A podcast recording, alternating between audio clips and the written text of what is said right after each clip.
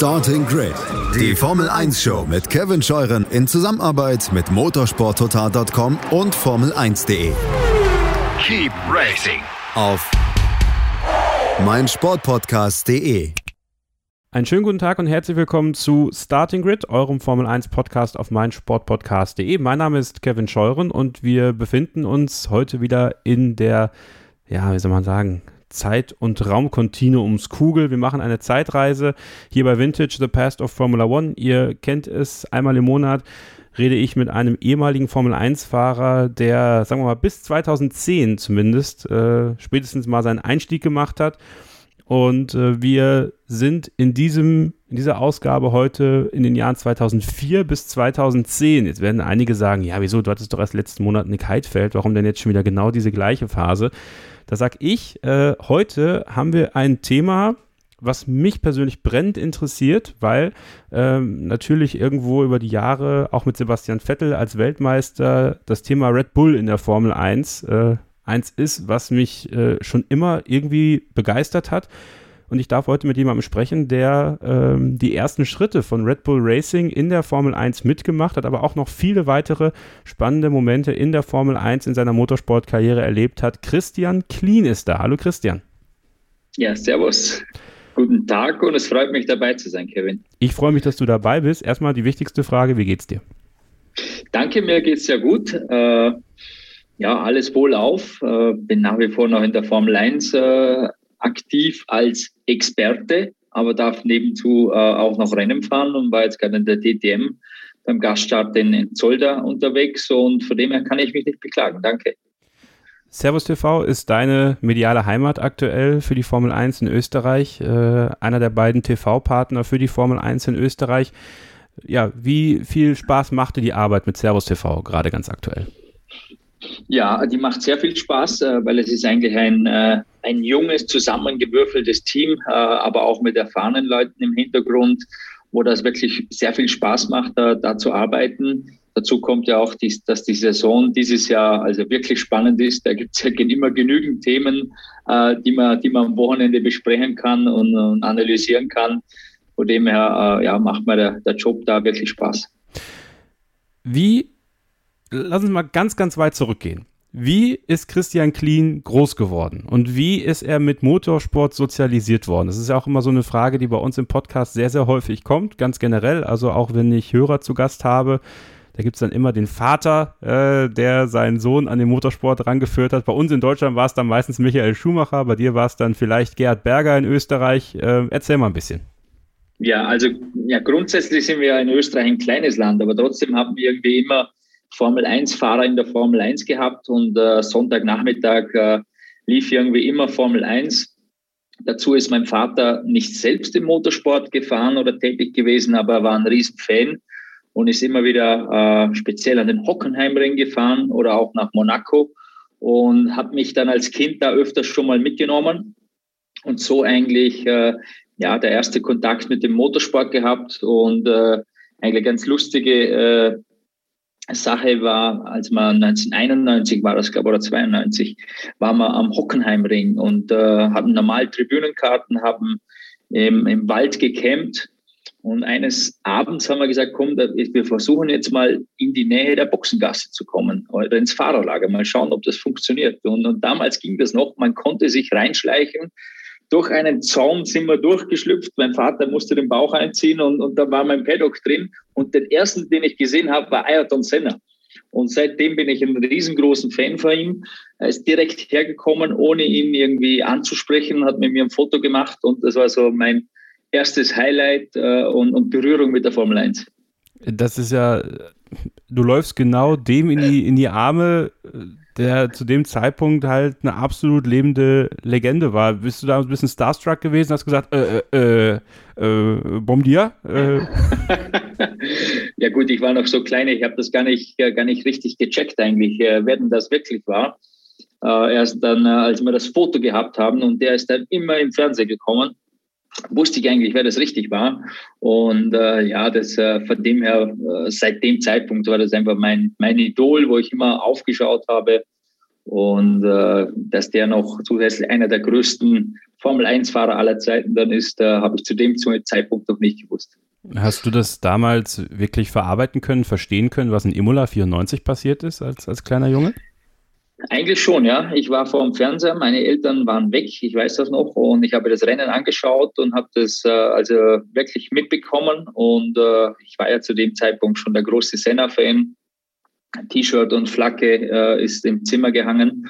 Und also das habe ich schon, schon richtig gut mitbekommen und kann ich mich auch daran erinnern noch. Ja.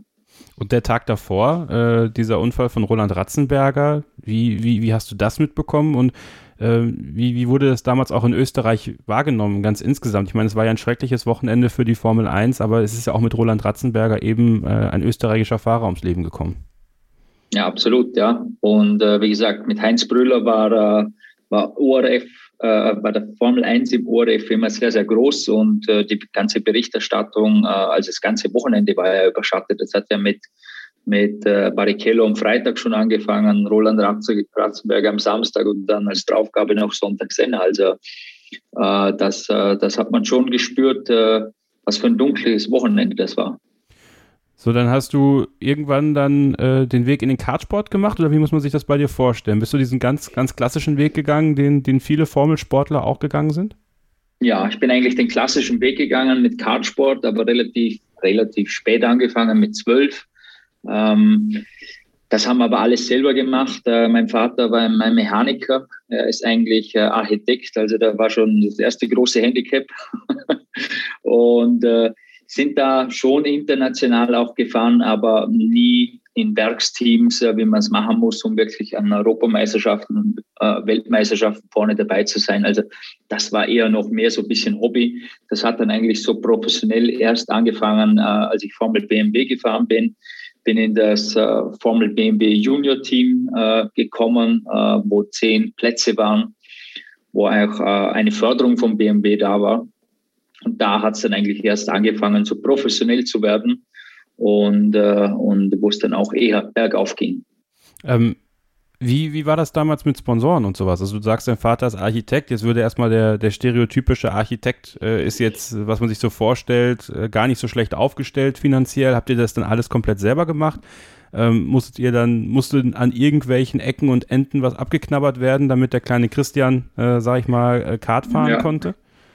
Ja, das war also für meinen Vater eine harte Zeit, ja, das alles unter einen Hut zu bekommen, äh, auch zeittechnisch und, und vom Geld her natürlich auch. Wir hatten einige, also viele kleine Sponsoren.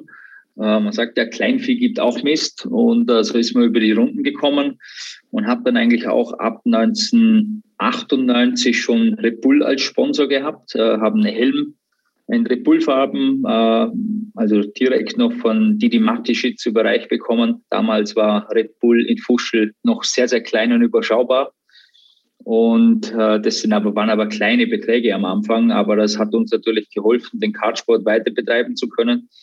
Und ich war auch beim Einstieg in die Formel, äh, die Formel-Kategorie dann angewiesen auf Sponsoren, weil das hätte man dann selber nicht betragen können und äh, bin glücklicherweise in der Junior-Sichtung äh, in, die, in die Auswahl der, der letzten zehn gekommen, wo, dann eine, wo es eine Förderung gab. Zusätzlich war das Red Bull-Sponsoring noch da und, äh, und da ging sich das aus.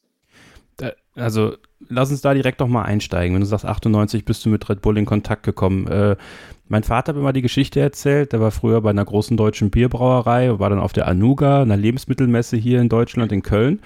Und äh, gar nicht so weit weg von deren Stand hat Dietrich Matteschitz selber äh, Red Bull vorgestellt. Und äh, die Leute haben ihn ausgelacht. Die Leute sind daran vorbeigegangen und haben das Zeug gar nicht erst probieren wollen. Aber er stand halt da und ähm, hat es halt angepriesen. Und zu dem Zeitpunkt meinte mein Vater auch, äh, hätte keiner gedacht, dass Red Bull so eine Nummer wird. Also sowohl als Getränk, aber natürlich auch im Sport. Also auch gerade im, im Motorsport ja sehr viele junge Talente unter anderem auch dich gefördert.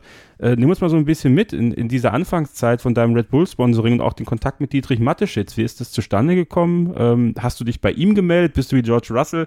Gut, da nicht mit einer PowerPoint-Präsentation, aber vielleicht mit einem schönen Plakat zu ihm äh, angetanzt in Fuschel. Äh, das würde mich jetzt mal interessieren. Ähm, ja, also wir haben eigentlich ganz simpel eine, eine, also eine, eine Sponsor-Infomappe ganz einfach an, an Red Bull geschickt. Und irgendwie war die recht sympathisch und auf, ist auf Gehör gestoßen und habe so mein erstes Sponsoring bekommen. 25.000 Schilling. Das waren, glaube ich, ist nicht so, waren also, das? 2000 Euro. Ja, wollte gerade sagen, also so viel ist aber es. Aber war schon, genau, aber war schon was.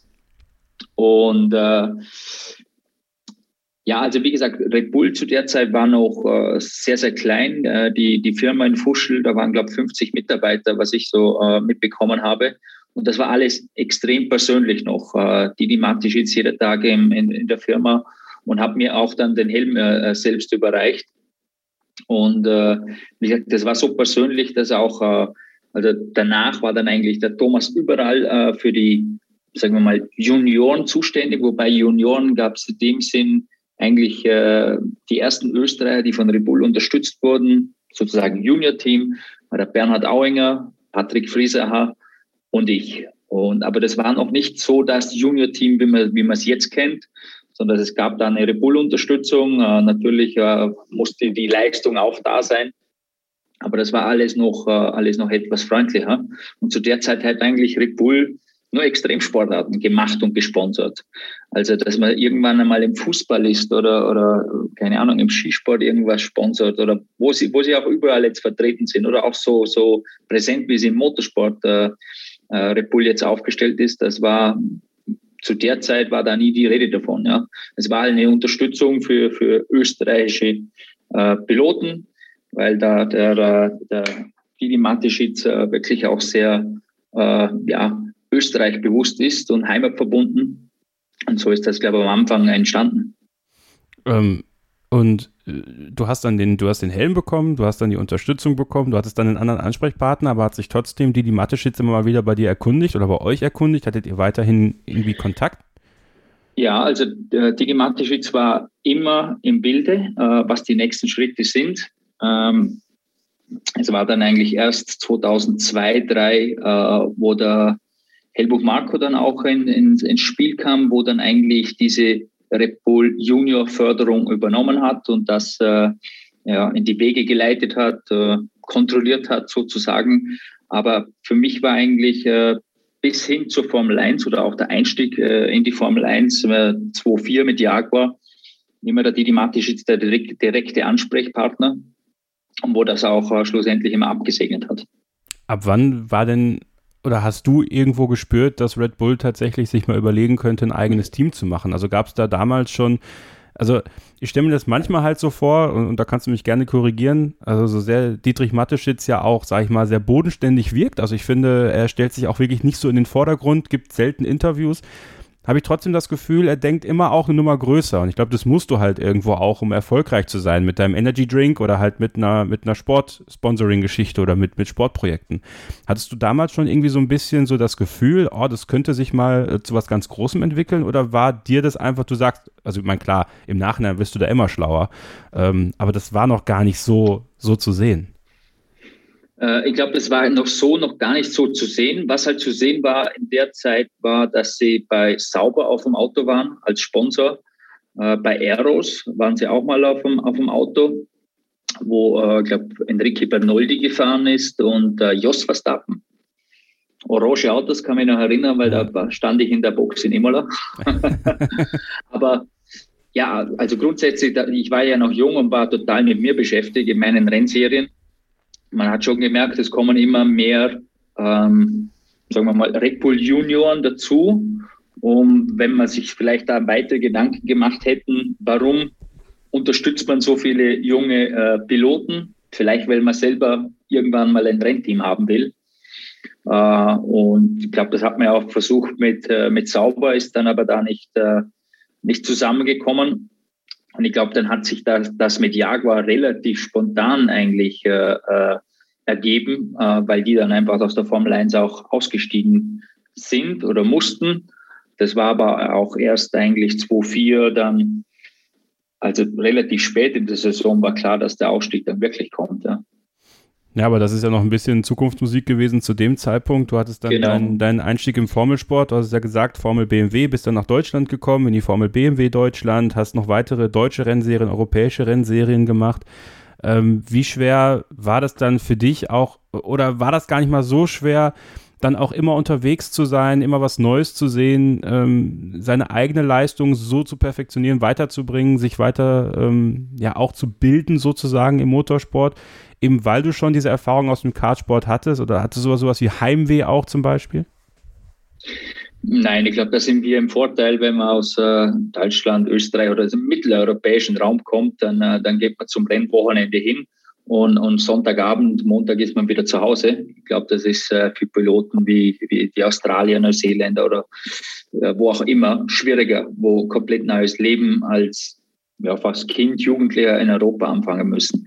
Von dem her, die Reiserei war, war nie ein Problem und schlussendlich macht es ja auch Spaß. Man hat ja auch äh, die ganzen Konkurrenten sind ja irgendwo auch Freunde, weil man trifft sich jedes Wochenende, man ist äh, 16, 17, 18 Jahre. Da ist schon Konkurrenzkampf da, wenn das Visier unten ist, aber, aber wenn die Rennen vorbei ist, hat man äh, normalerweise immer äh, eine Gaudi gehabt und Spaß zusammen. Äh, von dem her äh, war, das, war das nicht schwierig und, und äh, war mehr der Spaß und die Competition äh, im Vordergrund. Wie, wie war das dann für dich ganz leistungstechnisch? Also wenn man so auf deine, deine Bilanzen in diesen Junior-Kategorien guckt, es gibt ja mal diese Überflieger, die kommen dann und dominieren alles weg und dann geht es dann von Serie zu Serie. Und bei dir war das immer so eine sukzessive Steigerung. Also äh, du musstest immer hart arbeiten dafür, hab, zumindest war das mein Eindruck von dem, was ich so gelesen habe. Gesehen habe ich da, da leider nichts, nicht viel zu. Ähm, aber kannst du das vielleicht so im Nachhinein nochmal so ein bisschen einschätzen? Äh, was waren so deine, deine Sachen, an denen du zu Beginn sehr gearbeitet hast, die dich deine ganze Karriere weiterhin dann begleitet haben? Also sagen wir so, in der, in der Formel BMW, ich bin ein Jahr in der Formel BMW Junior gefahren, das waren andere Autos mit der Formel BMW selber dann. Äh, bin zwei Jahre Formel BMW gefahren. Also sagen wir drei Jahre BMW, das war äh, vielleicht eine etwas längere Ausbildung was ich vielleicht auch gebraucht habe, weil ich doch sehr jung war und vielleicht auch sehr jung im Kopf war. Manche setzen sich da rein, sind im Kopf schon weiter äh, als 16-Jähriger, als andere. Für mich war das bisschen so, so ein Prozess, äh, wo sich zuerst mal wohlfühlen muss, um dann erst wirklich äh, die volle Leistung geben zu können. Und was wir aber dann in der Formel BMW schon gesehen haben, du musst einfach im richtigen Team sein, im richtigen Auto sein, um auch wirklich Meisterschaften gewinnen zu können. Und äh, daher stand dann der Fokus, und das haben wir auch mit Red Bull besprochen, der nächste Schritt nach der Formel BMW ist dann Formel Renault für mich gewesen. Äh, da muss das Ziel sein, ins beste Team zu kommen, weil nur so kannst du Meisterschaften gewinnen. Und äh, habe dann eigentlich auch in der Formel Renault auf Anhieb die deutsche Meisterschaft gewonnen im ersten Jahr, weil sie nur ein Jahr Formel Renault, obwohl, der Plan zwei Jahre war. Dann in die Formel 3, dort wieder eingeschlagen, eigentlich direkt im ersten Jahr um die Meisterschaft gefahren. Mit Ryan Briscoe Zweiter geworden, habe das Marlboro Masters gewonnen. Also von dem her so 2-2, 2-3 von Renault, Formel 3 schon eingeschlagen in der ersten Saison schon. Und da in diesen Serien würde vielleicht eine zweite Saison auch gut tun. Okay. Aber wenn du dann die Chance hast, äh, weitergehen äh, zu können schon, dann musst du dir auch äh, musst du dir die, die Chance auch in die Hand nehmen, äh, weil es kann gleich, äh, also im zweiten Jahr eine Saison kommen, da muss noch ein bisschen Pech zusammenkommen und dann bist du halt nur Fünfter in der Meisterschaft und dann, dann schaut schon nicht mehr so rosig aus. Ja, heute, also Stand 2021, würde man auch meinen, als Red Bull Junior äh, musst du eh mal aufpassen, dass du nicht dann relativ schnell äh, von, von Dr. Helmut Marko, sag ich mal, vor die Tür gesetzt wird, leider. Ähm, war das damals alles ein bisschen geduldiger trotz allem, auch wenn man sich Pläne aufgestellt hat und gesagt hat, okay, das würden wir gerne erreichen? Oder gab es da trotzdem auch diesen Gedanken, ah, Christian, aber äh, pass auf, äh, die, die Schillings, die wir dir hier zahlen, die möchten wir dann auch in Leistung ummünzen, relativ schnell? Ja, als, als, als dann der Helmut äh, als, äh, sagen wir mal, Koordinator Ko Koordinator war im Red Bull Junior Team. Das war dann 2-2 schon. Da hatte ich das erste Mal mit ihm zu tun. Und der Druck war da. Also ich weiß noch, vor dem Renault, das letzte Rennwochenende war in Oschersleben und da ging es um die Meisterschaft, entweder Bruno Spengler oder ich. Freitag war erstes freie Training und am Donnerstagnachmittag musste ich zuerst noch nach Graz fahren. Also von Radlberg nach Graz ist das ungefähr sechs Stunden, sieben Stunden im Auto. Und dann nochmal acht Stunden weit dann nach Oschersleben. äh, nur um mit, mit, mit beteiligt zu kommen. Dass wenn ich den Meistertitel nicht hole, ist die, ist die Förderung weg. Also Druck wurde da aufgebaut, definitiv. Ah, also äh, mit Dr. Helmut Marko kam tatsächlich äh, die Peitsche. Absolut, absolut, ja. Also das war schon Leistungsdruck da, absolut. Also man musste sofort da abliefern und das hat man dann, also das wurde, ich glaube, bei den Jahren danach im Red Bull Junior Team, da war der Kader so groß, dass du dich eigentlich wirklich rauskristallisieren musste in diesem Kader. Und äh, da wurden einfach auch dann nur die Besten genommen und, und Zeit hatte man dafür keine. Das ist halt die Philosophie, wie es der, wie es der, wie es der Helmut macht. Und äh, es kristallisieren sich aber auch, auch immer wieder Talente raus, wie wenn man einen Vettel sieht, einen Max Verstappen, einem Yuki Tsunoda. Äh, der braucht zwar dieses Jahr vielleicht ein bisschen die schützende Hand und ein zweites Jahr, aber dann wird er auch kommen. Aber ist das deiner Meinung nach der richtige Weg, das so zu machen? Weil es gab ja auch dann äh, Fahrer, die bei ihm hart unter die Räder gekommen sind. Definitiv. Also es gibt von meiner Meinung zwei Wege und es gibt zwei, ja, es, jeder Mensch funktioniert auch ein bisschen anders. Der eine fuchst sich rein und, und braucht vielleicht ein bisschen seine Zeit, ist dann aber vielleicht im zweiten Jahr genauso, genauso schnell und vielleicht auch fehlerfreier. Und andere schlagen einfach ein wie eine Bombe, fahren alles in Grund und Boden. Äh, diese gibt's auch, diese gibt's aber weniger. Und ich glaube, äh, wenn man verschiedenen Leuten etwas mehr Zeit lassen würde, würden sich die auch als große Talent, Talente rauskristallisieren. Nur die Zeit ist halt, äh, oder halt die, die, die Motorsportwelt ist so schnell geworden, dass du oft gar nicht die Zeit dafür hast, auch schon aus Budgetgründen, weil alles so teuer geworden ist. Du bist dann 2003, und das ist ja auch äh, ein sehr bedeutender Name im Motorsport, dann für, in der Formel 3 Euro-Serie für Mücke Motorsport gefahren. Ja? Äh, Peter Mücke ähm, hat schon sehr, sehr viele Fahrer begleitet auf, seinem, auf, auf ihren Wegen in den Motorsport, egal ob es dann Formel 1 wurde oder verschiedene andere Serien. Äh, erzähl mal so ein bisschen über ihn und, und äh, wie die Zusammenarbeit mit ihm für dich war und was er dir auch beigebracht hat, was du auch nutzen konntest für die Zukunft deiner Karriere. Ja, also das Jahr in der Formel 3 war unheimlich wichtig für mich und ich habe mich dort auch sehr, sehr gut aufgehoben gefühlt. Für mich ist der Peter Mücke mit seiner Erfahrung, Gelassenheit, äh, Routine einer, der wirklich äh, die Fahrer extrem gut äh, fördern kann und, auch ein, wie so ein väterlicher Ansprechpartner am Rennwochenende hast, äh, mit schon äh, hohen Ansprüchen, aber immer ein Ohr offen hat. Vergleicht ihn immer so ein bisschen mit, äh, mit Franz Toast, finde ich sehr ähnlich auch. Wer kann auch sehr, sehr gut mit jungen Piloten umgehen. Und von dem her war die Saison dort sehr gut für mich, sehr wichtig. Und, und dort habe ich sehr viel mitgenommen, weil ich mich auch eben wohlgefühlt habe. Ich glaube, das ist immer so ein Thema, wenn man sich irgendwo wohlfühlt, dann kann man auch besser und einfacher die Leistung abrufen. Und so war das bei mir auch. Dann, dann schließe ich diese Frage jetzt einfach direkt mal an. Ich meine, wir springen jetzt einfach so ein bisschen hin und her. Ähm, ich halte auch sehr, sehr große Stücke auf Franz Toast. Wir hatten ihn ja auch schon vor einigen Jahren hier mal bei uns im, im Podcast. Es war ein, ein nach wie vor eins meiner, meiner Lieblingsinterviews, was ich je geführt habe, weil es einfach sich in so eine Richtung entwickelt hat, wo ich dachte, hey, okay, er plötzlich erzählt dann über Marillenknödel und sein Lieblingsrezept und äh, das war dann sehr gut. Wärst du im Nachhinein gerne mal bei Toro Rosso äh, gefahren unter ihm? Ja, ich glaube, mir persönlich hätte es auch gut getan, mhm. dort, dort zu fahren. Mhm, bei Red Bull Racing ist halt, äh, ja, das ist das Einser-Team, äh, da ist der, der Anspruch äh, ganz klar höher.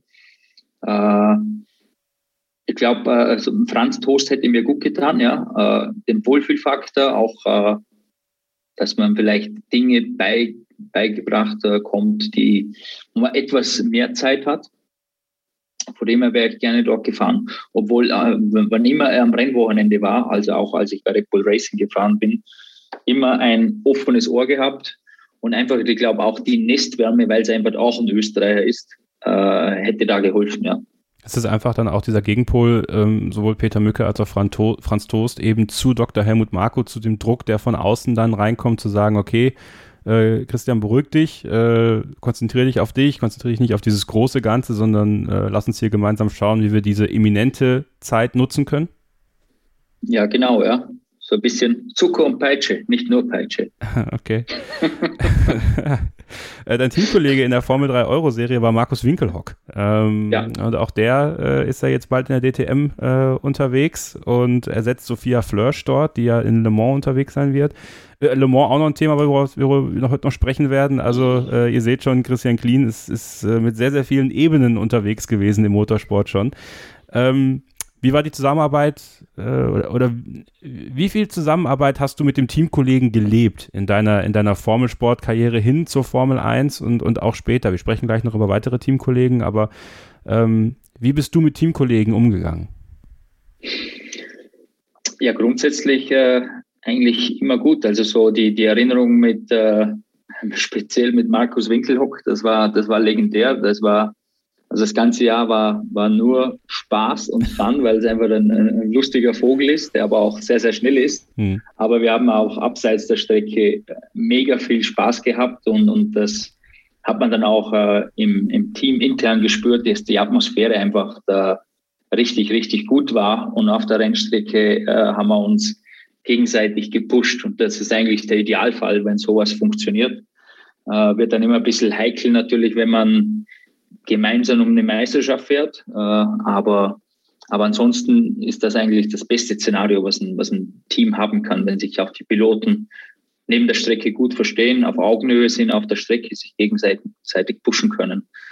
Äh, mit Mark Webber im, bei Jaguar hatte ich auch ein sehr, sehr gutes Verhältnis. Das war aber ein bisschen anders, weil ich mein, wirklich der Junior der Junior war neu in der Formel 1, er doch schon etwas gestandener in der Formel 1 äh, gewesen ist. Immer wieder sehr, sehr gute Resultate äh, mit dem doch unterlegenen Jaguar, äh, speziell im Qualifying einfahren konnte. Und er einfach dann ein Australier ist, die grundsätzlich sehr offen sind, äh, easygoing, sehr umgänglich. Also das hat, äh, das hat sehr gut äh, harmoniert dort. Markus Winkelhock ja auch äh, legendär wegen seiner äh, Führungssituation äh, im Spiker am Nürburgring. Ähm, hättest du dir für ihn gewünscht, dass es mit der Formel 1 auch ein bisschen länger klappt? Würdest du im Nachhinein sagen, da hat vielleicht das ein andere Team auch nicht so richtig, nicht, nicht den richtigen Zug erwischt mit ihm? Ja, du, das ist immer schwierig in der, in der Formel 1. Du musst halt äh, zum richtigen Zeitpunkt am richtigen Platz sein, auch im richtigen Auto. Äh, bei Spiker war das schwierig, irgendwie glänzen können, zu können, obwohl er geglänzt hatten, nämlich am Nürburgring dort. Aber ansonsten war das halt ein Team, da waren, ja, da musstest du Sponsoren mitbringen. Und äh, in dem Sinne in einem Junior-Programm Richtung Formel 1 war er nicht drin und dann, äh, dann wird es halt schwierig. Obwohl die Leistung äh, definitiv auch da gewesen wäre. War das dann zusätzlich zu deinen guten Leistungen in der Formel 3 Euro Serie der Schlüssel hin zu Jaguar? Also, dass man äh, im November 2003 gesagt hat, äh, du darfst jetzt hier mal, hier mal testen, um zu gucken, ob das für uns was wäre für das Jahr drauf?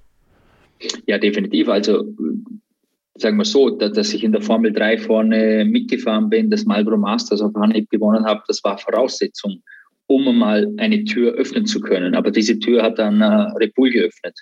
Und ohne wäre das, hätte das auch nicht funktioniert. Und äh, der erste Test in Valencia im Jaguar äh, ist auch äußerst gut verlaufen, war da nur glaub, drei oder vier Zehntel hinter Mark Webber.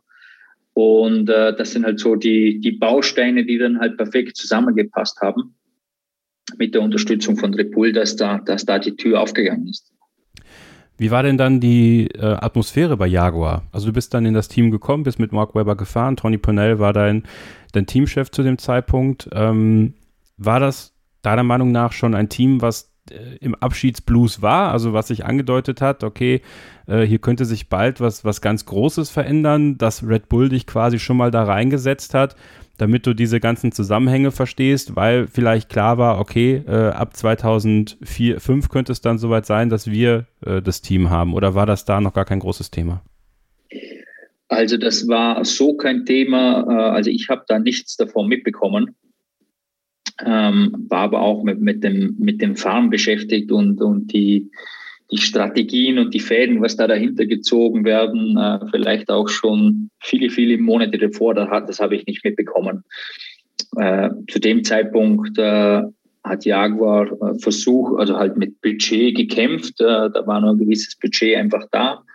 Äh, haben da, glaube marketingtechnisch einen guten Auftritt immer gehabt, äh, auch was Monaco und so mit Ideen betrifft, was äh, Nafsidou dort als, als Marketingchef bei, bei Jaguar gemacht hat.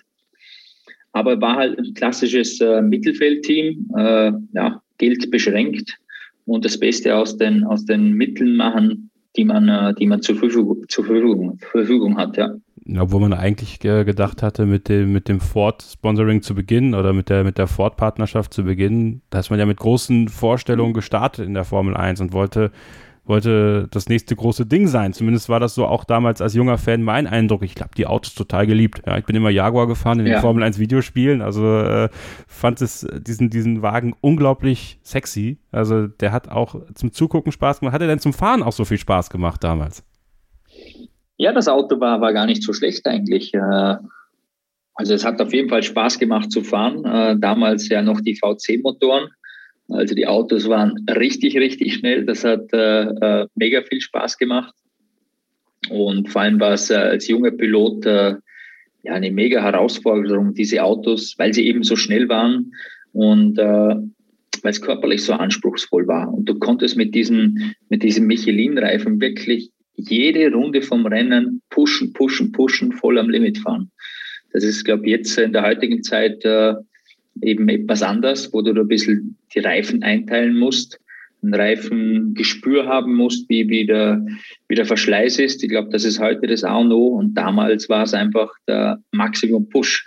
Und das war auch die, wo wir, wo mir am Anfang am meisten Zeit auf, auf die erfahrenen Piloten gefehlt haben, eineinhalb Stunden Vollgas durchzupushen. Auf eine Runde ging's, aber das auf einem Level über eineinhalb Stunden zu behalten, war, war schwierig, körperlich, aber auch mental. Wie hast du früher trainiert und wie hat sich dein, dein Training über die Jahre dann auch, auch verändert? Also äh, wir haben ja in der Formel 1 jetzt den, den Weg hin, dass Fahrer wieder ein bisschen äh, mehr trainieren können, das ja auch von den Fahrern sehr gewünscht wurde, dass sie wieder ein bisschen mehr Gewicht auch äh, haben können selber. Wie war das damals? Ich meine, da waren ja doch einige äh, sehr physische Fahrer auch unterwegs noch in deiner Zeit. Ja, also Gewicht war bei mir nie ein Thema, aber auch, weil ich glaube nicht der Größte bin. Ich wusste, dass der Mark Webber immer ein bisschen äh, hungern musste, weil er einfach 1,80 ist, aber da ist man dann selber schuld. Ich konnte immer meine, meine Schnitzel und Cordon Bleu essen. Aber das Training war intensiv. Äh, Red Bull hat da ein Trainingscenter in Talgau gehabt, wo man äh, trainieren konnte und musste und habe zusätzlich einen, einen Privattrainer gehabt, der ist Karate-Weltmeister, der hat mich auch auf, auf jeden Berg gescheucht. Also das Training war, war schon intensiv, aber ich glaube, ähnlich intensiv wie es jetzt auch ist. Also jetzt äh, die, die Autos, wo wieder so viele G-Kräfte zulassen, mega hohe Kurvengeschwindigkeiten, da musst du schon äh, richtig trainiert sein. Äh, auch zu der Zeit gab es kein äh, Mindest, Mindestgewicht. Okay. Ähm, Monaco 2004, ähm, müssen wir auch mal ganz kurz drüber sprechen. Äh, du kannst dir jetzt auch gerne hier im Podcast mal zugeben, dass du den Diamanten damals geklaut hast, als du in der äh, Haarnadel eingeschlagen bist. Also jetzt ist deine Chance, das zu tun. Ja, so ist es. Ich habe ja danach immer einen Ohrring getragen. So? Einen Diamantohrring. So? Ja. also, ich habe hab mir gedacht, dass so dieser Unfall ist, der bringt mir mehr als die Gage in der Formel 1. Also habe ich mal das Auto in die Bank gesetzt. also, ich habe vor einigen Wochen gab es den F1 on the Edge Podcast. Äh, da ging es dann äh, wirklich mal eine ganze Stunde, glaube ich, war das, um, um dieses legendäre Wochenende. Ähm, und das zeigt ja eigentlich auch diese, diese Stärke, die Jaguar hatte, ne? Also dieses äh, ja. Marketing dahinter. Du hast gerade schon, schon angesprochen, dass da auch wirklich einer saß, der sich darüber Gedanken gemacht hat, diese ganze Oceans 12 Geschichte damals. Und eben dieser Diamant. Es ist ja eine legendäre Geschichte und es ist ja auch irgendwie ganz geil. Also du hast kein Rennen gewonnen, sag ich mal, ja. Äh, bist nicht auf dem Podium gelandet, aber bist trotzdem eine legendäre Figur der Formel 1 Geschichte. Kann man mal mitnehmen, ne? Absolut, das kann man mitnehmen. Und jedes Jahr kommt wieder das Thema auf und, äh, und die Fragen werden gestellt. Also das ist so ungefähr wie bei Timo Glock in, ja. in, äh, in, Brasilien, letzte Kurve mit Hamilton, das kommt auch jedes Jahr auf. Ja. Dasselbe ist mit der, der die Story um den Diamanten und äh, ich glaube, äh, was das äh, ja marketingtechnisch wert war für diesen Steinmetz, äh, das, das ist glaube unbezahlbar. Wurde der denn, also, äh, also ich habe das immer noch nicht so ganz verstanden, wurde der wirklich nochmal wiedergefunden? Ich meine, du hast Sascha Roos den Diamanten gezeigt in Monaco, in seiner Insta-Story habe ich es gesehen. Das ist aber nicht der gewesen, ne? Nein, der war etwas größer, der war etwas ja. größer. Das war ein Gag von Servus TV, äh, dass sie den Diamanten nochmal aufgetrieben haben. Aber nee, du, der wurde, der wurde nie gefunden. Nicht, dass ich was äh, gehört oder gewusst hätte, aber auf der anderen Seite, auch wenn ich den gefunden hätte oder der Streckenposten, dann hätte ich das auch nicht gemeldet und sondern hätten wir den eingesteckt und meiner Frau einen schönen Ring gemacht. Auch, genau. wäre, auch, wäre auch genau richtig gewesen. Und ich habe auch das Gefühl, genau. damit musst du halt dann klarkommen in dem Moment, als der, der den Diamanten da in eine Nase eines Formel-1-Autos reinballert. So ähm, ist es. Ja, Mark Webber, dein Teamkollege, ähm, hat ja dann auch noch später eine Red Bull äh, Zukunft für sich schreiben können, neben Sebastian Vettel. Äh, Multi 21 wird ihn, glaube ich, auf ewig. Das ist auch so eine Geschichte. Ne? Also auch er ist Teil einer legendären Formel 1 Geschichte. Ähm, war das da, also du, du entwickelst ja sicherlich auch als, als Teamkollege so ein Auge dafür, so, okay, was, was leistet der Fahrer neben mir? Was sind seine Daten? Was bringt er mit? Ähm, konntest du zu dem Zeitpunkt auch schon viel von ihm lernen, wo du gesagt hast, er war schon etwas länger in der Formel 1 und, und nicht so jung wie du? Extrem, absolut. Also da kannst du äh, viel abschauen von so einem Piloten. Äh, zum ersten Mal, also als erstes Mal seine körperliche Fitness. Der war immer einer der fittesten Fahrer. Und äh, das konnte ich mir mal neben der Strecke von ihm abschauen, dass das einfach auch äh, äußerst wichtig ist, da wirklich topfit zu sein, um eben dann auch im Rennen jede einzelne Runde total ans Limit zu pushen zu können. Und dann, was natürlich technisch ist, äh, also nicht nur die Daten, die man vergleicht, wo man abgucken kann, wo fährt der schneller oder was macht er anders. Es ist aber auch in der Formel 1, was man immer wieder vergisst, man kommt als junger Pilot in die Formel 1 und das ganze Feedback, die Beschreibung eines Fahrzeuges an diese hunderte Ingenieure, die am liebsten da in, in, an der Rennstrecke und in der Fabrik sind, das übermitteln zu können, das ist ja was, was man ja in der Formel 3 oder Formel 2 schon ein bisschen hat, aber alles in einem kleinen Team, wo man Setup-Arbeit macht, aber keine Entwicklung von einem Fahrzeug. Und das ist, glaube ich, so das größte Learning, wo man in der ersten Saison hat. Wie vermittle ich äh, mein Fahrzeuggefühl dem Ingenieur, dass er mir ein besseres Auto nicht nur Setup-mäßig macht, sondern auch die Entwicklung irgendwann in meine Richtung geht und nicht in die Richtung des Teamkollegen. Und so kannst du dann irgendwann dann mal als, als Nummer eins Fahrer rauskristallisieren. Da kannst du natürlich von den erfahrenen Piloten viel abschauen, wie sie das machen. Wie war das für dich als junger österreichischer Fahrer, wenn du in die Formel 1 kommst und es gab du sagst, Österreich ist ein kleines Land, aber äh, hat legendäre Formel-1-Fahrer hervorgebracht, wie Niki Lauda, Gerhard Berger, auch Alexander Wurz, der ja auch nicht unerfolgreich war. Ähm, wie war so die öffentliche Wahrnehmung von Christian Klien zu dem Zeitpunkt? Und ähm, wie sehr hat sich das über die Jahre bei dir auch gelegt, sich darüber Gedanken zu machen? Weil ich kann mir schon vorstellen, dass wenn man als junger Fahrer in so eine Rennserie kommt, dass du halt schon guckst, so was schreiben die eigentlich über mich und äh, was macht das mit dir? Ja, zum Glück zu dem Zeitpunkt gab es kein Social Media, kein äh, äh, Smartphone, nichts. Also das war überschaubar. Und man ist meistens unterwegs gewesen äh, und nicht zu Hause. Und ich habe da eigentlich relativ wenig gelesen und, und mit, mitbekommen. Aber man ist halt von heute auf morgen ein Star, speziell weil einfach das Land in Österreich so klein war oder so klein ist und, und alle Augen auf einem, auf einem gerichtet sind, speziell in der Formel 1. Also ja, ist halt dann nicht mehr so einfach, sich zu bewegen und, äh, und äh, das ist halt eine, eine Riesenumstellung, weil vorher ist man einfach nur ein Rennfahrer, Formel 3, wo, wo Spaß hat am Wochenende, keiner kennt einem und dann ist man ein Jahr später, fährt man Formel 1 und alle Augen sind auf einem gerichtet. Und äh, das ist auch wieder so eine Sache, wo man erstmal damit äh, lernen muss, umgehen zu können, bis man sich damit anfreundet, wohlfühlt da kommen so viele Faktoren im ersten Jahr auf einem zu, äh, wo mit reinspielen, äh, wie deine Ergebnisse auf der Rennstrecke ausschauen. Weil grundsätzlich, du kannst du deine Ergebnisse abliefern, weil du einen freien Kopf hast und, äh, und wenn alles um dich herum harmonisch ist. Was hast du damals gemacht, um dich da vielleicht auch so ein bisschen mal zu beruhigen zwischendurch? Weil auch das ist wiederum nur etwas, was ich mir vorstelle. Du kommst rein, du hast viele Medientermine, du bist im Training, du bist immer unterwegs, du gibst Interviews hier, dies und das, verdienst sicherlich für dein Alter auch nicht so schlechtes Geld, äh, ne? aber ja. was hast du getan, um nicht irgendwie, ich sag nicht abzuheben, aber um dich einfach selber immer wieder so ein bisschen daran zu erinnern, hey, äh, vergiss deine Wurzeln nicht sozusagen? Ja, du, man ist extrem viel unterwegs und, und zu der Zeit waren auch noch Testfahrten immer dazwischen, ja. zwischen den Rennen. Also praktisch nur unterwegs. Aber oh ja, um, um Energien sammeln zu können, war halt für mich zu Hause in Österreich, in der Umgebung, wo ich, äh, wo ich aufgewachsen bin, wo ich mich wohlgefühlt habe. Und, äh, und am besten hat das immer funktioniert äh, beim Wandern oder beim Mountainbikefahren in den Bergen, weil da ist äh, niemand um dich herum. Da hörst du nur die Vögel zwitschern und ein paar Kühe Mu sagen. Machst also den, den Mick Schumacher-Approach, ne? Ich weiß nicht, ob du das mitbekommen hast, aber Mick Schumacher hört gerne vor den Rennen äh, Naturgeräusche, äh, während, okay, während, ja, Nikita, ja. während Nikita Mazepin Techno hört. Also, und, Oha. Äh, ja, ja, ja, das sind zwei Herangehensweisen. äh, ja. Beide witzig. zum Ziel führen, ist die Frage. Ja. so, und dann kam der nächste Schritt. Nach Jaguar kam dann tatsächlich Red Bull Racing in die Formel 1. So, und jetzt sagt man dir, Christian, es ist schön, dass du da bist. Äh, wir, wir würden dich gerne haben, aber du wechselst mit Vitantonio Liuzzi mal so ein bisschen durch. So. Ja. Was sagt man denn ja. dann? Danke? Ja, das, das, also das, das hat sich hier über die ganze Wintersaison, äh, also Vorbereitung, Testfahrten, Wintersaison gezogen. Wer kriegt denn überhaupt das Cockpit?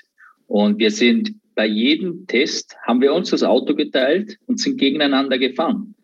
Während der erfahrene Pilot Kult hat, die doppelte Testzeit, Trainingszeit hatten wie wir.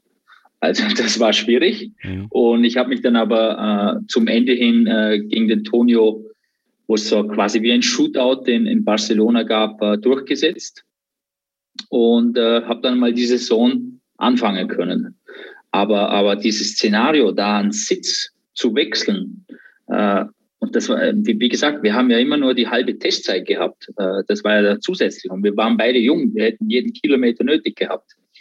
Also das war unheimlich schwierig. Und äh, der Tonio hat dann, glaube ich, fünf oder auch vier oder fünf Einsätze gehabt. Und danach hat man es dann aber eingestellt. Und ich durfte die restliche Saison zu Ende fahren. Und vor allem bin ich äh, in, in die Saison 2.5 sehr, sehr gut gestartet. Also ich hatte den Kulter, den Qualifying wirklich gut im Griff. Äh, das erste Red Bull Auto, der RB1, war eigentlich auch ein richtig gutes Auto. Ja. Und äh, konnten da eigentlich äh, ja, die besten Resultate einfahren wie, wie das Jahr darauf. Wo, wo ich mich aber am meisten freue, nämlich letztes Jahr hat der Dr. Helmut Marko ein Interview gegeben beim ORF, wo er zugegeben hat, dass das ein Fehler war. Im Nachhinein? Das hat mich im Nachhinein gefreut. Wollte ich gerade nämlich sagen. Also, äh, ja, äh, genau das äh, stelle ich mir nämlich auch genauso vor. Also, du, du machst dieses Shootout gegen, gegen Liuzzi, äh, siehst eigentlich ganz gut aus und sagt man, wann sagt man dir das denn? Also, hat man das schon von Anfang an gesagt, dass, dass da gewechselt wird oder kamen die dann, keine Ahnung, nach dem Rennen in Bahrain und haben gesagt, ja, du Christian, äh, hast jetzt mal vier Rennen Pause? Nein, also, also es war über die Winterzeit Vorbereitung nicht klar, wer den Sitz bekommt. Also das war wirklich ein Shootout bis zum, bis zum letzten Tag hin. Und äh, es war eigentlich, wer bekommt den Sitz über die ganze Saison. Und erst danach haben wir dann irgendwie mitbekommen, dass nochmal gewechselt wird. Also das war dann klar. Ich habe die ersten vier oder fünf Rennen, war es, glaube ich. Die ersten drei. Dann Antonio, die ersten drei nur sogar, ja. ja. Und, äh, und das, so wird das, während der Saison wird das dann durchgewechselt. Aber zum Glück hat sich dann das, äh, ja, hat man das, ist man von dem abgekommen und ich konnte die zweite Saisonhälfte ab Kanada dann, glaube ich, äh, durch durchfahren, weil man gesehen hat, ja, das funktioniert so nicht. Äh, du brauchst, äh, ja, du entwickelst dich auch über, über eine, so eine Saison und das bringt äh, schlussendlich nur Unruhe rein. Wie war denn der junge Christian Horner als Teamchef damals? War der, war der so geradeaus, wie er manchmal wirkt, so auf uns nach außen, oder war es doch manchmal schwierig mit ihm? Eigentlich, eigentlich hatte ich es äh, recht gut mit ihm, äh, war eigentlich immer äh, sehr direkt und, und, und, und offen mit mir. wurde natürlich, äh, der war auch ganz jung natürlich, als er in die Formel 1 gekommen ist als Teamchef, natürlich auch geführt, ein bisschen vom Helmut und die Entscheidungen waren in letzter Instanz einfach bei, bei Red Bull und, und Helmut. Aber ich glaube, wie er so das Tagesgeschäft in England geführt hat, und für uns als Fahrer an der Strecke war er eigentlich äh, sehr angenehm, weil er auch im Endeffekt im Kopf ein Rennfahrer war äh, und äh, vom Alter her jetzt nicht allzu weit weg war von allen. Das stimmt, der war wirklich extrem jung äh, und ja. lebt ja diese Geschichte auch mit und Du hast dann auch eine Geschichte miterlebt, äh, die habe ich Nick Heidfeld äh, letzten Monat auch schon gefragt. Würde ich natürlich auch gerne da um deine äh, Erfahrung bitten. Indianapolis 2005. ähm, äh, du machst das Rennen in Kanada, wirst Achter. Äh, und dann äh, gab es dann halt diese, diesen, diesen Auftritt in Indianapolis. Und da sind ja alle, die alle daran erinnert worden, als Lewis Hamilton alleine auf der, auf der Startaufstellung beim Restart in Ungarn stand und äh, haben sich zurückversetzt äh, gefühlt in das Jahr 2005, als zwei Ferrari, zwei Jordan und zwei Minardi an den Start gegangen sind und ja, ihr alle in die Box gefahren seid. Erzähl mal. ja, das war, das war unglaublich. Ähm, also es, es, gab natürlich am Wochenende äh, die Reifenprobleme äh, bei, bei Michelin, aber das waren ewig lange Sitzungen. Und sagen wir so, wir als Fahrer und auch die Teams haben, glaube ich, erst ganz am Ende dann erfahren, dass wir das Rennen nicht fahren. Also ich als Fahrer bin an die Startaufstellung gefahren, alles ganz normal abgelaufen. Und während ich schon im Auto saß, kam dann der Christian Horner zu mir und gesagt, du, wir starten das Rennen nicht. Alle Michelin-Fahrer fahren nach der Aufwärmrunde in die Boxgasse und stellen die Autos ab. Ja, da war ich mal baff. Konnte gar nicht äh, nachvollziehen, äh, dass wir jetzt da wirklich das Rennen nicht fahren. Ja, und vor allem waren dann die danach die, äh, äh, also während des Rennens gelaufen, während das Rennen gelaufen ist, es war ja eine Lachnummer sozusagen und die Fans waren auch richtig sauer. Und man hat dann uns Fahrern dann auch äh, gesagt, wir sollen vor Rennen, Rennende besser die, die Strecke schon verlassen. Äh, weil man weiß ja nicht, wie die, wie die Fans darauf reagieren. Das ist nach wie vor für mich eine Situation, die ich mir einfach nicht vorstellen kann, weil du willst ja als Rennfahrer einfach Rennen fahren. Und natürlich äh, besteht ja immer die Gefahr, dass du verunfallst. Ähm, nur ja, vor allem, es hat, genau, und es hat ja keiner was davon gewusst, also geschweige dann die Zuschauer auf der Tribüne. Die haben die, die Welt nicht mehr verstanden, kann ich mir vorstellen, wo die zwei Drittel des, äh, des Feldes nach der Aufwärmrunde in die Box fährt und die Autos abstellen. Nach starten sechs Autos. Und die haben ja auf der Tribüne nicht die Informationen. Also das, äh, das muss, äh, also die müssen sich richtig verarscht vorgekommen sein. Siehst du es wie Nick, äh, der gesagt hat, wäre Trulli damals in die Startaufstellung eingebogen, wären alle hinterhergekommen? Nein, ha, sehe ich nicht. Also wir hatten die Anweisung, in die Box zu fahren. Und da wärst auch du nicht drüber hinausgegangen, wenn du gesagt, wenn einer, wenn einer vorne weggefahren wäre und gesagt hätte, ich fahre jetzt hier, scheiß aufs Team, äh, ich mache das jetzt, oder ist man dann so äh, Sie haben, ja, nee, Sie haben uns ja nicht mitgeteilt, das ist euer eigenes Risiko. Also wir bei Red Bull Racing, wir hatten keine Probleme mit den Reifen über das ganze Wochenende. Aber das war dann einfach eine Entscheidung, nehme ich an, äh, von den ganzen Teams zusammen, äh, Michelin Runners, äh, die man dann getroffen hat. Und wie gesagt, sind, also ich bin schon im Auto gesessen und kam, dann kam erst die Information zu mir. Da bist du erstmal baff und, und, und denkst da gar nicht, gar nicht weiter drüber nach was könnte man machen? Und es sind ja sowieso alle in die Box dann gefahren. Also auch wenn einer draußen geblieben wäre, ich, äh, also ich wäre in die Box gefahren, ja. Was war David Coulthard für ein Teamkollege für dich im Jahr 2005 und auch 2006? Der hat ja auch kein so leichtes Ende bei McLaren Mercedes damals, äh, war auch sehr enttäuscht über, über sein Ende dort und, und hatte durchaus auch Angebote mal irgendwo Testfahrer zu sein. Also zumindest sagt man das so. Und äh, dann kam aber äh, für ihn eine Partnerschaft, die ihn bis heute begleitet. Er ist ja immer noch sehr mit Red Bull verzahnt und macht immer noch Showruns für sie und, und spezielle Aktionen. So, und da hattest du natürlich jetzt wirklich einen Teamkollegen, der schon so ziemlich alles erlebt hat. Ja, also der für Ayrton Senna 94 in den Williams gegangen ist, der neben Mika Häkkinen äh, den Wasserträger gemacht hat, um es so ganz plakativ zu sagen. Ähm, dem auch immer so ein bisschen nachgesagt wurde, so was heute unser Bottas ist, äh, das war damals David Coulthard. Aber diese Erfahrung, die muss doch für dich unglaublich wertvoll gewesen sein, oder? Ja, die war unheimlich wertvoll, nicht nur für mich, aber auch äh, für das Team. Äh, die ganzen Feedbacks, die er geben konnte von, von McLaren. Äh, also ich glaube, für das Team war das unheimlich wichtig.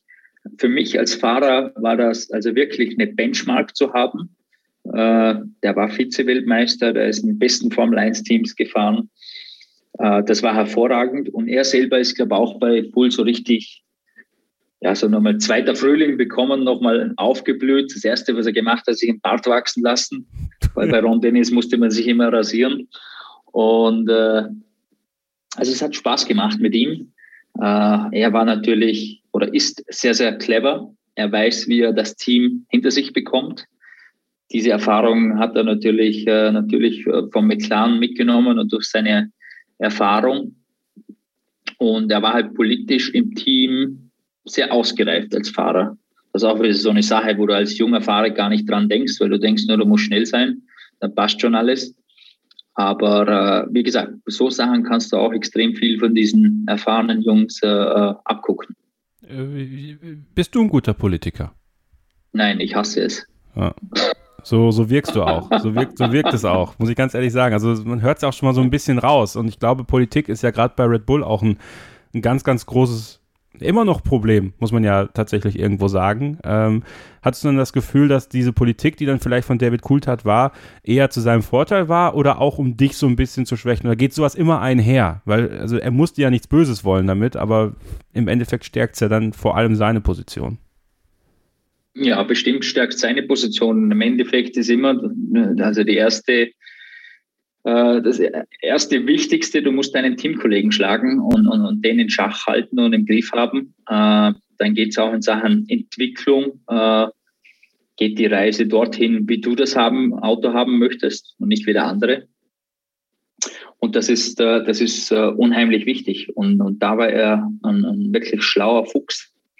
Und gibt natürlich auch andere Wege. Ich kann mir jetzt vorstellen, dass ein Max Verstappen überhaupt kein Politiker ist der macht es einfach über seine, äh, ja, über seine Leistung, die einfach, den, das rohe Talent, was der einfach hat.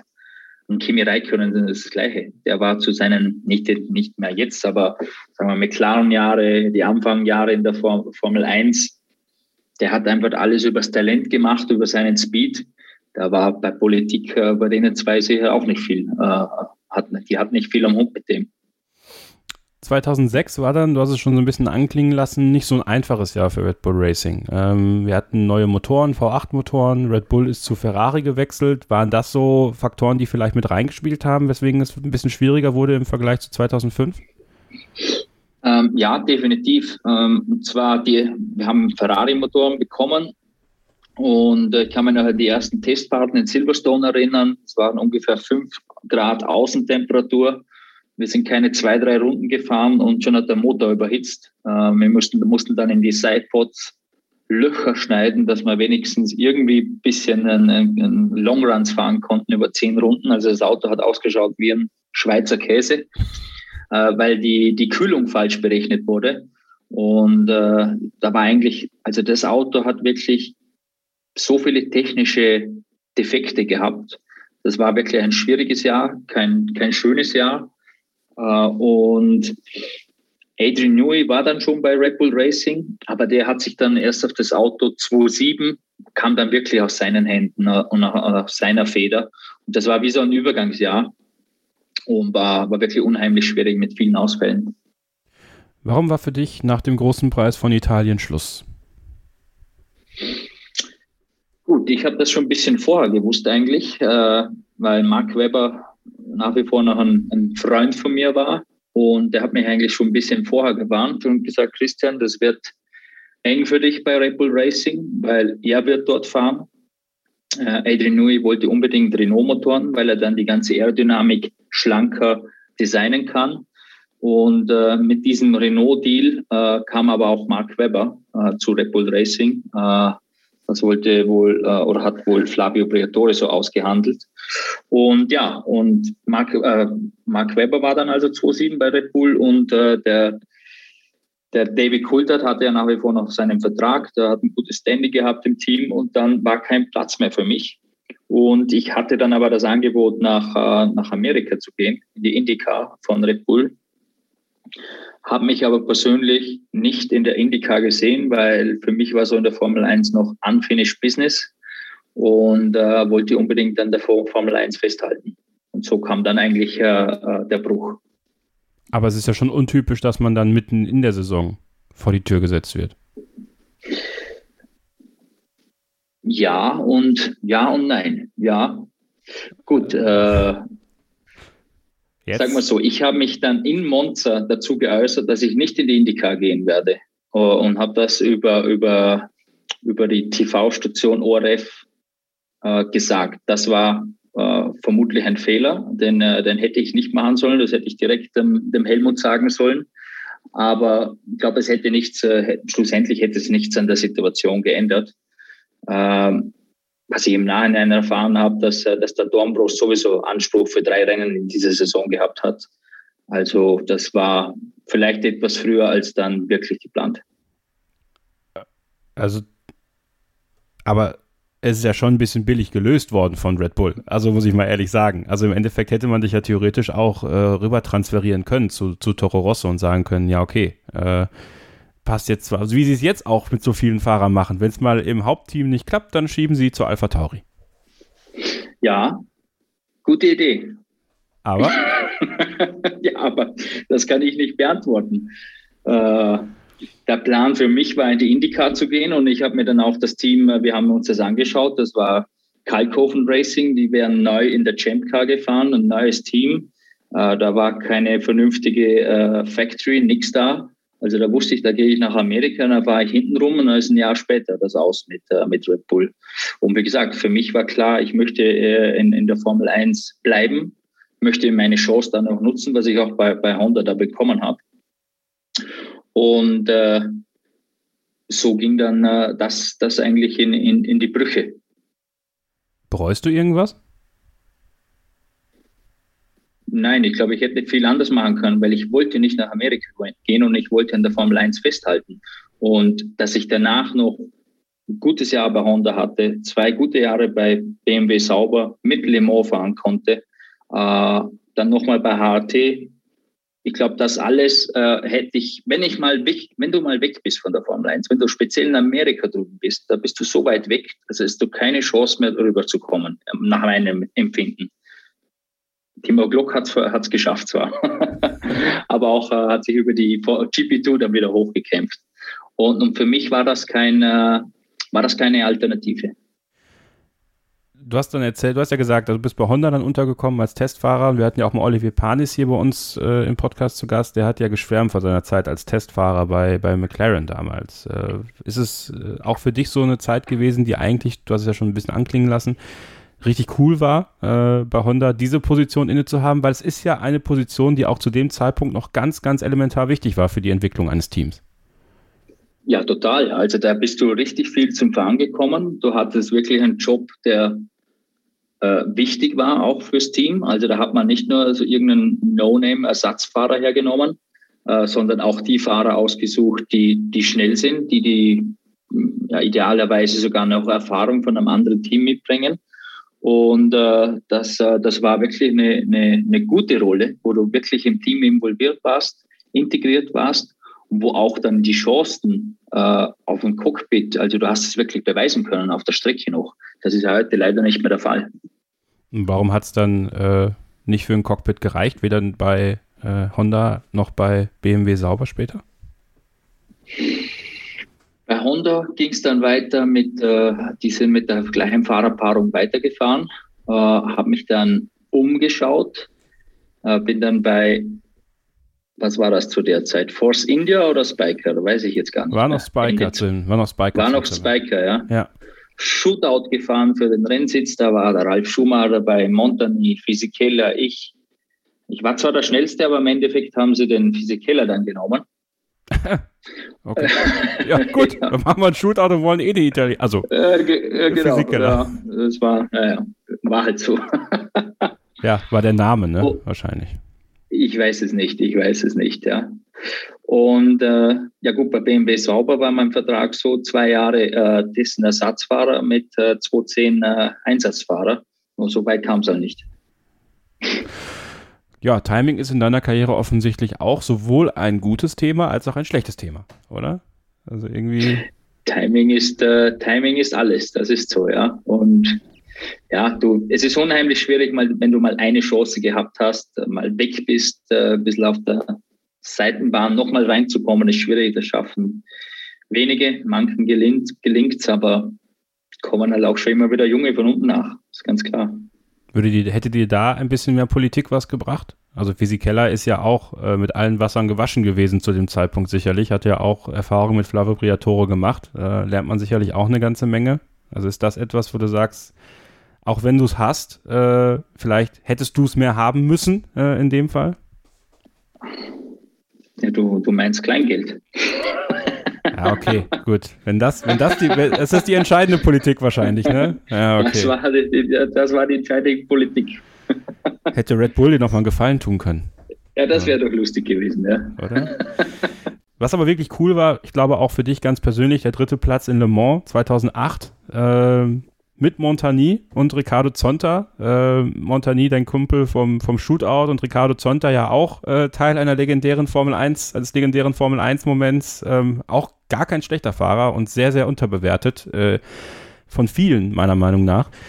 Ähm, das war natürlich wiederum gutes Timing. Ne? Also dadurch, dass du zu dem Zeitpunkt Testfahrer bei BMW sauber warst, konntest du halt Le Mans fahren, was äh, für viele Formel-1-Fahrer aufgrund dieses engen Terminkalenders und äh, teilweise auch ähm, dem geschuldet, dass Bernie Ecclestone unbedingt wollte, dass man nicht Le Mans fährt oder irgendwas anderes fährt, ähm, eine super Sache für dich.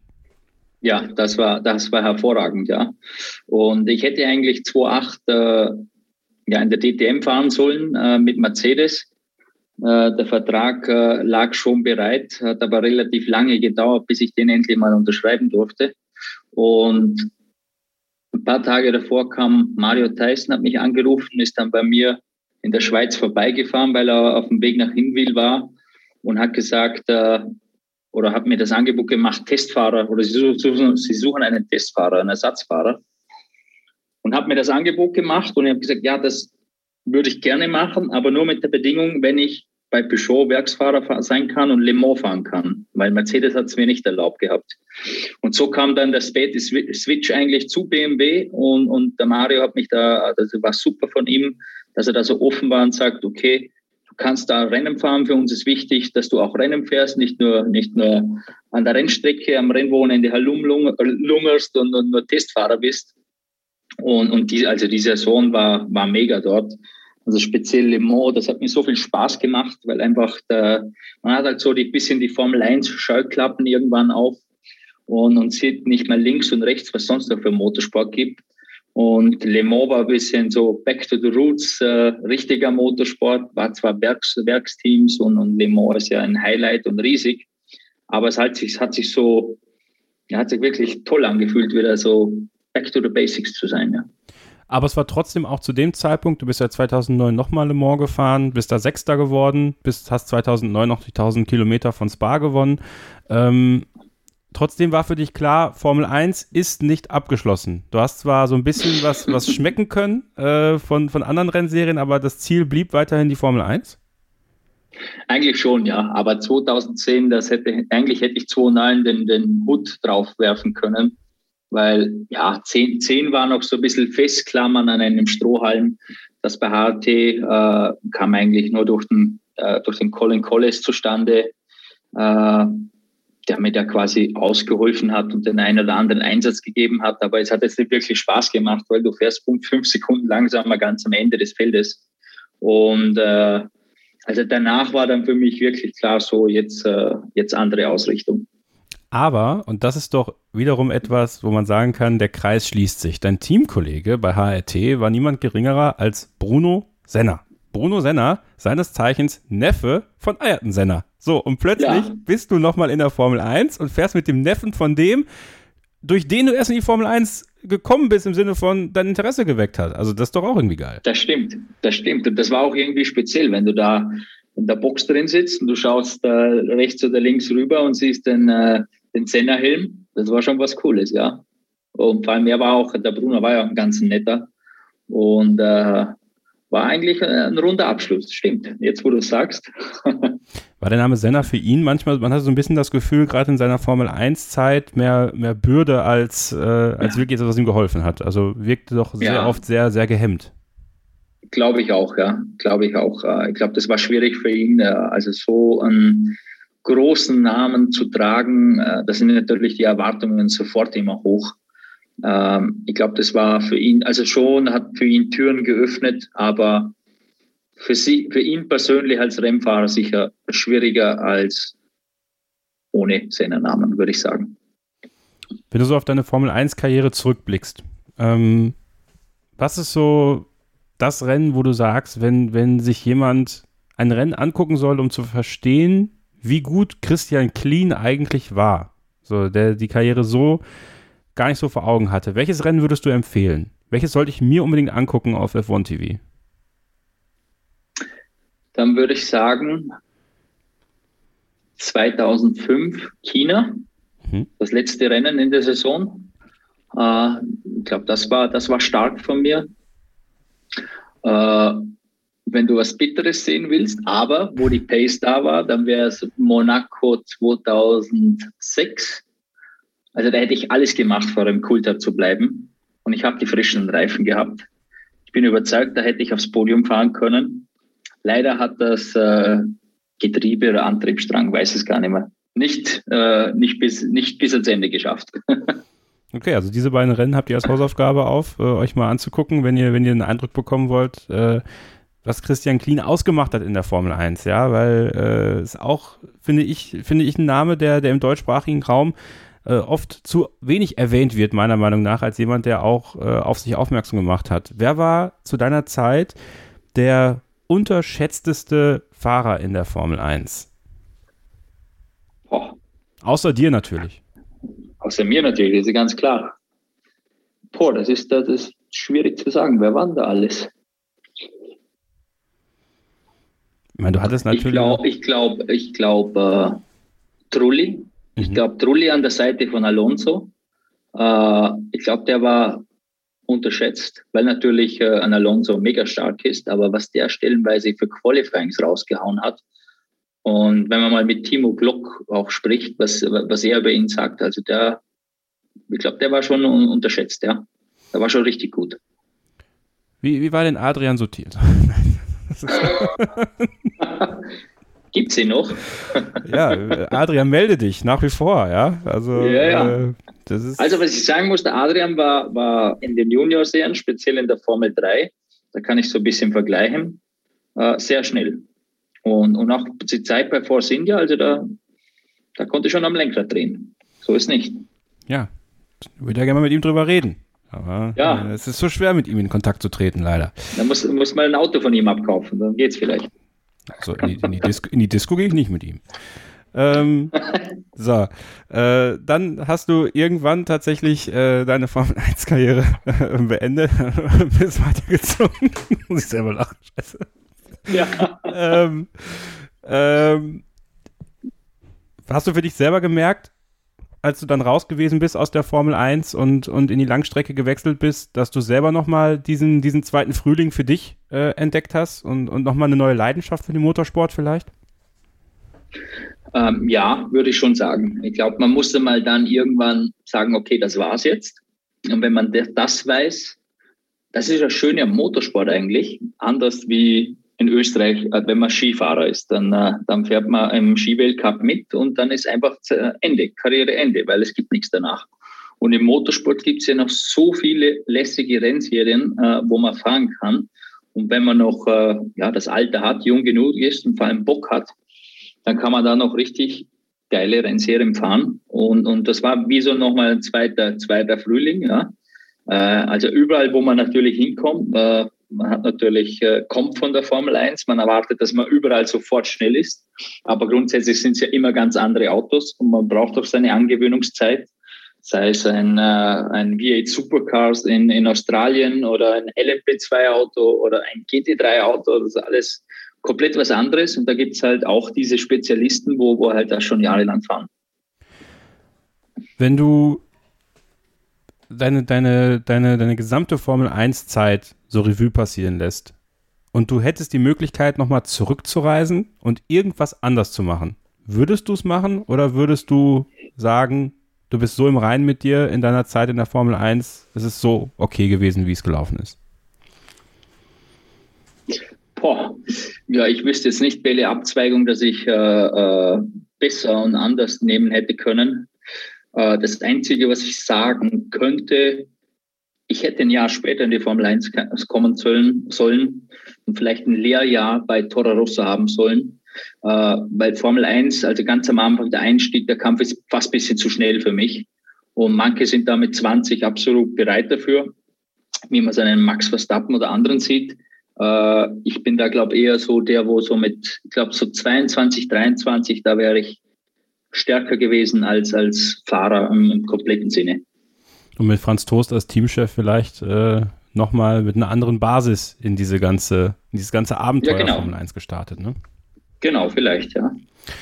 Aber ich finde, du hast trotzdem eine Formel 1-Karriere gehabt, äh, auf die du ganz persönlich ganz stolz sein kannst. Und ich glaube, auf die du auch stolz bist. Also, hinter dir hängt ja. ein Bild von dir im, im Red Bull, das sehe ich hier. Ähm, ich glaube, du hast tolle Erinnerungen an die Formel 1. Du bist da nicht mit Groll rausgegangen, oder? Nein, also man muss dann irgendwann mal mit bisschen Abstand sehen und dann sieht man, das waren äh, insgesamt sieben wirklich wahnsinnige Jahre, also was man da alles erlebt, äh, was man mitnimmt, äh, auch für die weitere Karriere, aber auch als äh, einfach persönlich, als, als Mensch auch. Das kann einem keiner nehmen. Und äh, ja, so viele Plätze gibt es ja auch nicht in der Formel 1, da kann jetzt nicht jeder fahren. Von dem her, wenn ich zurückblicke, bin ich, bin ich stolz und, und äh, ja, war froh, es so weit äh, geschafft zu haben. Gibt es noch was auf deiner Bucketlist, was du gerne mal fahren wollen würdest? Jetzt? Ich meine, du bist ja noch, bist ja noch gut im Training, ne? Bist ja gut in Form, bist jetzt DTM gefahren in Zolder. Ja, äh, Le Mans schon wieder. Le Mans möchte ich nochmal fahren, ja. Dann, das steht schon nochmal, steht nochmal auf der Liste, ja.